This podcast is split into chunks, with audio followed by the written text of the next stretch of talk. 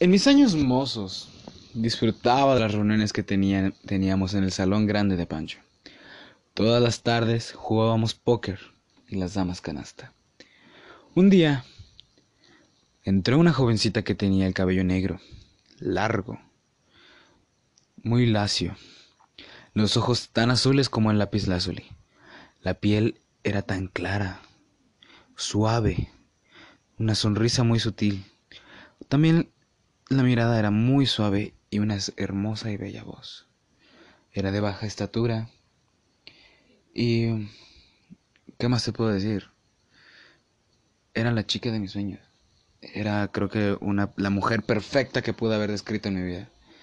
Que alguna vez pude haber descrito si supiera que existía. Recuerdo perfectamente que su nombre era Isabel.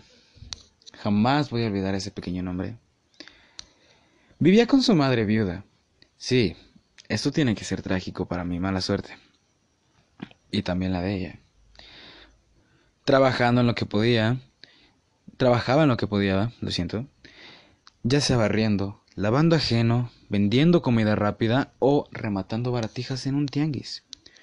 Una tarde, saliendo de la oficina, unos compañeros y yo decidimos ir a reírnos un poco a un festival de comedia, un show de comediantes.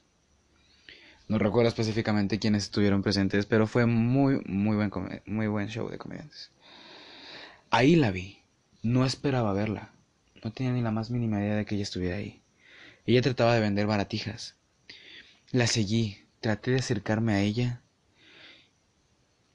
Y detrás del empleado, cuando estuvimos fuera, el empleado se metió. Ella me observó. No comprendía hasta que pude dar a entender por mis razones. El empleado la sacó del lugar. No, no quise prestar más atención porque me perdí en sus hermosos ojos. Fue amor al instante, pero tenía que irse. Yo lo comprendía. Tenía que esperar un poco. De haber sabido que eso iba a ser la última vez que lo vi, creo que hubiera admirado su belleza un poco más. De pronto, se abrió el pavimento. No entiendo el por qué. Se hizo un bache de tres metros de largo y dos metros de profundidad. Y ahí murió. ¿Por qué? ¿Por qué vida ingrata? ¿Qué he hecho yo para que me arrebates tan horrible trance del amor en mi vida? Ella, tan hermosa, tan productiva, era la mejor persona que conocí. Ahora no la tengo. Ella se fue.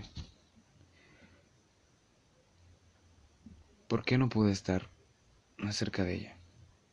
Admirar su belleza aunque sea un momento más. La sepultaron hoy en la tarde. Yo asistí al velorio. Su madre, su madre estaba inconsolable. Lo único que podía hacer era vender pan y café para costear el sepelio. Me despedí de ella en el cementerio, diciéndole que fue la mejor persona que conocí.